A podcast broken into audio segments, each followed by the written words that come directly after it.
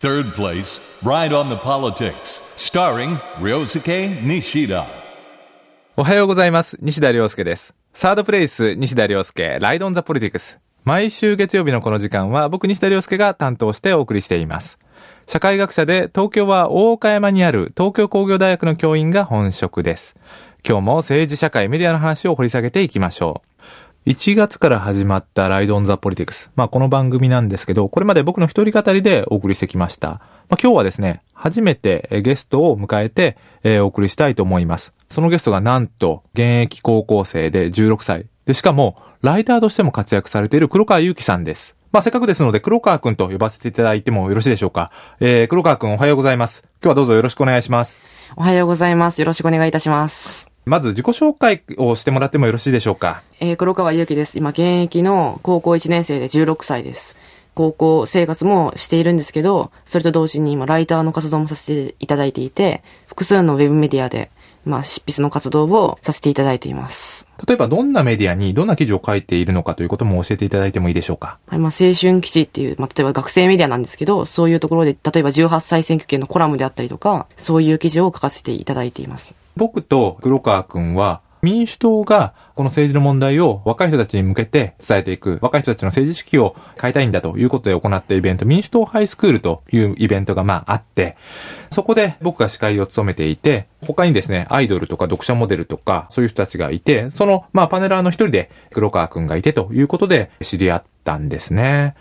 そのことがきっかけで、今日は黒川くんをお迎えしてお送りしているというわけです。ところで、まあ、黒川くんにいくつかまあ聞いていきたいんですけど、黒川くんの周りでは、政治って人気のあるテーマですかね？どうですか？まあ、はっきり言うと人気があるテーマではないですね。意識が高い学生は政治に対して真剣に向き合っていたりとか、知識をどんどんどんどん吸収していこうって意欲はとても見られるんですけども、しかし、その大半の学生が政治に対して全く関心がなかったりとか、知識もなかったりとか、まあそういうのが現状だと思いますね。まあ僕が学生だった時もそれほど変わらない状況だということですね。まあなかなか政治について、まあ積極的にですね、学ぶっていうのは難しいということがわかるかと思います。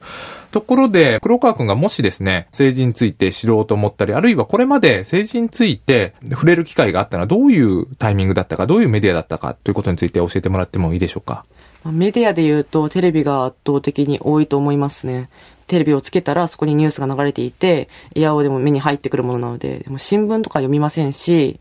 その積極的にその政治に対して意欲がある人でないと、そういうものにはまず目に及ばないものだと思うので、まあやっぱりそういう媒体としてはテレビが強いんじゃないかなと思っています。まあ今、新聞読まないっていう話もあって、もしかするとラジオ聞いてるリスナーの皆さんだと、えっ？と、まあ眉を潜める方もいるかもしれませんが、しかしですね、これ実は意外と、おまあ普通なことでもあるんですね。例えば、まあ、僕が授業をしている大学ですね。つまり、まあ東京工業大学の学生さんたちに聞いても、まあ新聞読んでますか？っていうような、言い方で、まあ問いかけてもですね、新聞読んでる人ってのは、パラパラと手が上がる程度ということですね。で、これはまあ別に、えー僕の大学だけじゃなくて、前勤めていた大学も同じような感じですし、まあメディアや民主主義に関心があるといったところで、新聞というのは意外とまあ読まれてないということなんですね。まあ、あの、黒川くんから聞いたところによると、僕の本読んでいただいたというふうに、まあ聞いてますが、どうでしたか？率直な感想を聞きたいと思います。まあ、率直な感想は、あまりこういう難しい本を読まないので、まあ、難しいなっていうのが率直な感想なんですけど、まあ、それと同時に、まあ、ちょっと格好をつけた感想を言わせていただくと、政治とか経済とかって、まあ、結局はそのメディアを介した情報が僕たちの認識するものであって、まあ、そうやって考えると、まあ、社会ってすごい一体感を伴ったものなのかなとも思いましたね。例えば、その、自民党がメディア戦略をしている。で、そのメディア戦略を担っているのも、また広告代理店だったりとか、そういうもの。それを報道するのもまたメディアであって、そういうのを、その、読んでいくうちに、どんどんどんどん、全てが一体的になんか進んでいってるんだなっていうのは思いましたね。なるほど。難しいっていうふうに言っていただいたんですけど、まあこれ著者冥利って言ったりもするんですけど、もう読んでいただいているだけで十分だと。黒川くんぐらいの年代の人たちの手に届いているという、この事実だけですね、僕はもう十分満足だというところもありますね。え、ところでですね、黒川くんは例えばどんなジャンルに興味があるんですかね多分、ライティングをすると言ってもですね、いろんな分野があると。で、その中でも政治はあんまり興味がないっていう話だったと思うんですけど、じゃあ普段どういう問題について関心を持って、えー人に会って掘り下げているのか、そういうことについて教えていただいてもいいでしょうか？まあ、個人的には小説とか音楽とかに興味があるんですけど、でもそういうのを記事にする機会ってあんまりなくて、ほとんどがそのメディアにこういう記事書いてくれないって言われたものを書いてあったりとか、思ったより自分が自由に書けるものって少ないなっていうのが、まあ、感想ですね。まあ、黒川くんご自身もいろいろなメディアに、まあ、登場していて、いろんなところで、いろんな文脈で、しかも先方のオーダーに答えながら、あ言語を書いているという話だったと思います。まあ、そんな黒川くんのメディア感とはどんなものなのか、つまり自分が書いているものがどのように編集されてどう伝わっているのか、まあ、そういったことも含めて、黒川くんのメディア感についてお話しいただくことってお願いできますか？これはライターになって確実にそのメディア感っていうのは変わって変化して、それまでは結構真に受けたところがあるんですよ。報道を見て、ああ、じゃあこれが真実なんだって思っていたところがあって、でも実際に自分がライターをしてみると、あ、これは選択された情報なんだっていうのを強く認識するようになったんですね。っていうのは、その多くのマスコミって報道機関であると同時に営利団体じゃないですか。なので、正しい情報を伝えるっていうのは、ジャーナリズムでもあっても、まあ、とても大切なことだとは思うんですけど、まあ、それと同時に営利団体ですから、そういうのは、そちら側も意識しなければいけない、こちら側も考えなければいけないところがあるんだなって強く認識するようになりましたね。まあメディアが取り上げてニュースになる。まあこれニュースバリューがあるなんて言ったりしますけど、その時には取り上げられたニュースと取り上げられてないニュースがあるわけで、ということはそこには何らかの意図があって取り上げられているということですね。まあそのことについて黒川くんはまあ意識するようになったということですね。まあ、まさに黒川くんのような問題意識を持っている人がもっともっと増えていけば、あ日本のメディアとかもまあ変わってくるのかもしれないな、なんて思って聞いていました。え後半は投票年齢が引き下げられて18歳から投票できるようになる。黒川くん自身はその予備軍ということになるわけですが、直撃している世代として政治についてどういうふうにまあ考えているのか、投票率についてどう考えているのか、政治を知るとはどういうことなのか、そういうことについて黒川くんに聞いていきたいと思います。Third place, Ride on the Politics, starring Ryosuke Nishida. サードプレイスライドオンザポリティクス。今日はゲストにライターで現役の高校生の黒川祐樹さんをお迎えしてお送りしています。さて、前半では、あーまあ、黒川くんが、あー普段何を考えているのか、どういう人なのか、あそういったことについて伺ってきました。後半は、もう少し黒川くんたちをはじめ、これから投票年齢が引き下げられて、初めて政治に向き合う世代のリアルな感覚、えー感じについて、えー黒川くんに聞いていきたいと思います。さて、まず、率直なところからですね、聞いていきたいと思うんですけど、黒川くん、それから黒川くんの、まあ、周りの人たちっていうのは、今年の夏から選挙権年齢が引き下げられることっていうのは、まあ、そもそもその事実自体は知ってる人が多いですか？どうですか？どうですかねまあ、知ってる人が多いとは思いますけど、知らない人もいると思います。うん。例えば、黒川くんの先輩ですね。黒川くん今高校1年生と聞きましたから、例えば2つ学年が上の高校3年生の先輩たちは、今年の夏には投票することができるわけですね。どうでしょう？彼らはそういう準備ができてると思いますか？まあ、できてる人はいると思いますし、できてない人もいると思いますけど、学校側としては、まあ、それ相応のテンプレ的な対応はしているのかなと思います。まあ、例えば、まあ、最近政治の季節っていうのは再びやってきてるっていうメディアの意見もあると思うんですね。去年から話題になってるシールズや、まあ、若年世代を中心にしたデモとか、まあ、そういったものもメディアでは何回も取り上げられてますね。で、特に新聞の社説なんかでは、政治の季節が再びやってきたっていうことで、かなり肯定的に捉えられたりもしているという現状があると思いますが、今の話だと、知識として以外には、黒川区の周りには政治に触れる機会というのはあまりないということなんですかね。例えばシールズであったりとか、そういう学生団体とか使って政治的な活動をしている人たちももちろんいて、でそういう人たちはそういう人たちでいいと思うんですけど、でも圧倒的な多数がそうではない人たちだと思いますね。その政治であったりとか、民主主義であったりとかっていうものに向き合うっていうのは大切なことで、で、その向き合った後に自分がどういう行動を取るか、その、例えば、本当にシールズのような活動をしたりであったりとか、普通に選挙に行ったりであったりとか、もしくは無関心なままであったりとか、それは選択の自由だと思うんですよね。でも、きっかけがないっていうのはとても残念なことだと思うんで、それは国が何とかしなければいけない課題なのかなと僕は思っていますね。結局、そういう機会を経て自分の好みが確立して、まあ、シールズみたいに、まあ、デモをして変えようという人たちもいれば、いやいや、自分が、まあ、立候補、まあ、将来、えー、立候補して政治に関わっていくんだという人もいたり、いや、まあ、よく考えた上で、いや、今投票するべき時ではないなと。まああ、そういう人がいてもいいはずだし、まあ日本の場合、憲法で規定している通り、投票ってのは権利ですから、まあそういう選択をする人がいてもいいだろうと。というように、何か、ちゃんときっかけがあった上で、ちゃんと自分の好みを確立して選ぶと。まあそうはなってないんですよね。だからまあそうなっていけばいいなと思うんですけどね。そうですね。どうしてもその政治の機能が必要な人って本当に多いと思っていて、特にこういう時代になって、少なくとも過去よりは多くなっていると思うんですよ。政治が必要な人が。政治に無関心であっても、あまり生活に支障が出ない人っていうのも、もちろんいると思うんですけど、しかし、今の時代になって、政治に対して無関心って言ってもいられないような人っていうのは確かに多くなっているんじゃないかな。そういう風潮はあるんじゃないかなって思っていますね。なるほど。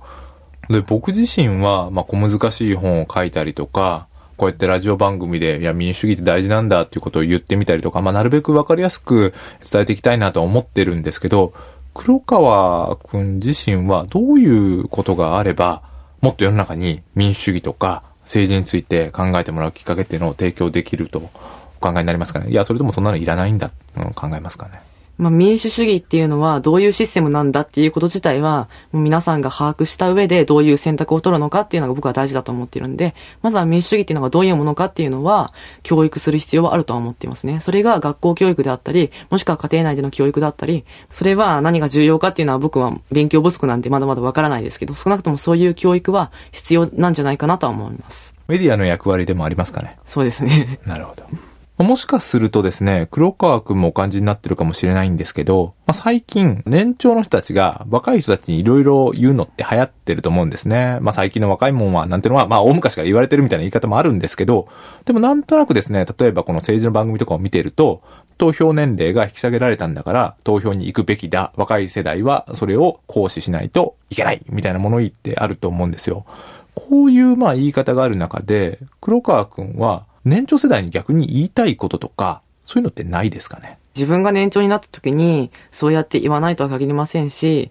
まあ実際その時代時代の若者ってそんなに大差ないと思うんですよね。なんでそのおじさんたちも幼かった頃っていうのは、その時代のおじさんたちに同じことを言われてたと、まあ僕は思うんですよ。なんでまあ今は自分たちが我慢する番なのかなって僕は思ってますね。なるほど。なんかこう、ちょっと優等生的ですね。ちなみにですね、今の黒川くんの指摘っていうのは結構重要で、例えば投票率で言うと、今の年長世代が若かった頃、例えば20代だった頃って投票率低かったんですよね。まあ20代の投票率ずっと低いんですよ。だから、今いろいろ言ってる人たちが若かった頃も別に投票行ってたわけでもないんですよね。まあそのことを棚に上げてる大人っていうのは結構多いかもしれないと。まあもちろん成熟すれば言うことってのは変わってくるっていう考え方もありますし、まあでも僕は個人的には若い人たちになんかこうね、上から目線でガチャガチャ言うやつになりたくないなとは個人的には思ってたりしますね。で、ところでですね、黒川くん自身も今16歳という話でしたから、あと2年経つと投票権を得るということになると思います。2年後、投票年齢にまあ達した時に、黒川君自身はどうやってまあ投票に行こうとまあ考えているのか、あの、展望とかですね、そういうことを聞かせていただければと思います。まあ僕はその選挙に行くっていうのは、その選挙に行って誰かに投票しないと記事を書く権利もないとは思うんですよ、僕は。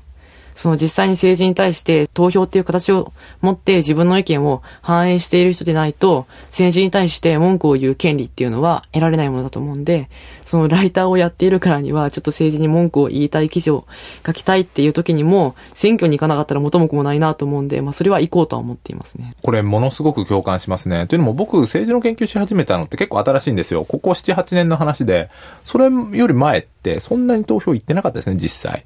でも、まあ政治とか、まあ選挙を仕事にするんだから、まあ投票に行こうかなっていうのは、まあ最近思うようになりました。そういう意味では、黒川くんはそれよりも10年ぐらい前からそういうことを思ってるという意味でもう大変感銘を受けるという話でした。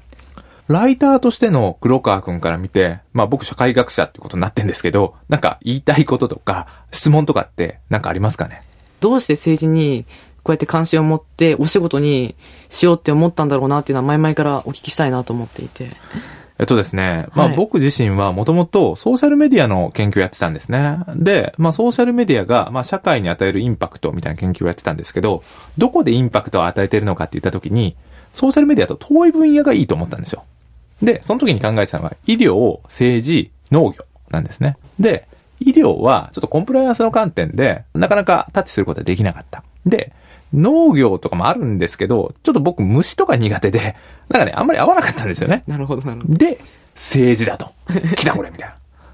でね、政治ってまあ、はっきり言えば腹黒いんですよ。選挙も腹黒い。で、まあ、ある種人間の、なんて言うんですかね、邪悪な部分が僕は全部出てると思うんですよ。いろんな意味で。選挙ってまあ、ある意味では修羅場で、えー、まあ、候補者の人とか、候補を応援してる人たちって、もう必死なんですね。もう死に物狂いでやってる。もうその人間の汚い部分が全部出てるっていうのは僕は結構、なんか、フィットしたんですよね。で、ソーシャルメディアと、えー、政治の研究をやってった。で、ところが、ソーシャルメディアと政治の研究をやってったんですけど、ソーシャルメディア、政治全然インパクト持ってなかった。っていう結論が出て、これなんでかっていうのを考えてったときに、まあ制度とか、あまあ社会の状況とか文化とか、その技術以外の要素が影響してるから、あなるほど。日本では、あなかなかソーシャルメディアが政治に、えー、影響を与えてないんだなっていうことが分かってきて、面白いと。で、まあ、選挙や政治の分野を研究する社会学者っていう変なポジションにどんどん入っていって、現在に至るっていうことなんですね。なるほど。面白いですね、経緯が。そうなんですよ。多くの社会学者っていうのは、サブカルチャーとか文化とかの研究をやってる人っていうのは結構多いんですけど、まあなんか僕はこうやって選挙とか政治とか、そういうことを扱う変な社会学者になって、ここに至っている。で、なぜか、あこうやってラジオのパーソナリティもやってるという不思議な状況になってるわけですね。それが西田さんの学者としてのアイデンティティになってるんじゃないですかね。まだそこまで言ってないんですけど、そうしていきたいですね。逆に僕からも黒川君に聞きたいんですけど、これから黒川君はどういう、まあ、職業とか、まあ、他に大きなビジョンとかあったら、なんかそういうのを聞きたいなと思うんですけど。まあ、僕はそういう具体的な職業とか、あんまり考えてない人間なんですけど、まあ、強いて言うならば、いろんな職業の人たちと話せる環境に身を置いていたいなって思ってますね。学者も結構いいですよ。学者いいですか？まあ、今日はここまでですね、えー、ライターで、まあ、現役高校生、16歳の黒川祐樹くんを、まあ、お迎えしてお送りしてきました。黒川祐樹くんどうもありがとうございました。ありがとうございました。サードプレイス西田亮介ライドンザポリティクス。まもなくエンディングです。今日はですね、若い世代のまあ政治官ということで、まあライターで現役高校生16歳の黒川祐樹くんをお迎えしてお送りしてきました。普段ですね、なかなか僕自身もまあ高校生とかですね、10代の人と接する機会がないですから、まあ大変フレッシュな気持ちで、それから一つのですね、僕たちの世代とはまた異なった政治の新しい見方を僕自身もいろいろ学ぶことができたと思っています。まあ大変、えー、新鮮な気持ちになりました。えー、ということでですね、えー、最後にお知らせをお伝えしたいと思います。まあ、1月29日にですね、えー、書籍が発売されています。まあ、幻冬写真書から民主主義、えー、1948から53、えー、中学高校社会科教科書エッセンス復刻版と、まあ、少々長いタイトルなんですけど、えー、1948年から53年にかけて、えー、高校教育、また中学の教育で使われた、まあ、民主主義という科目のテキストを、えー、リバイズしたものを、えー、発売しています。税抜き800円です。比較的手に入れやすい価格だと思います。黄色い表紙でピンクの帯がかかっていて、まあその帯に高橋源一郎さんが推薦の言葉を寄せてくださっています。目立つ書籍ですので、ぜひ探していただきたいと思います。サードプレイス、西田亮介、ライドオンザポリティクス。お相手は西田亮介でした。それではまた来週、この時間にお会いしましょう。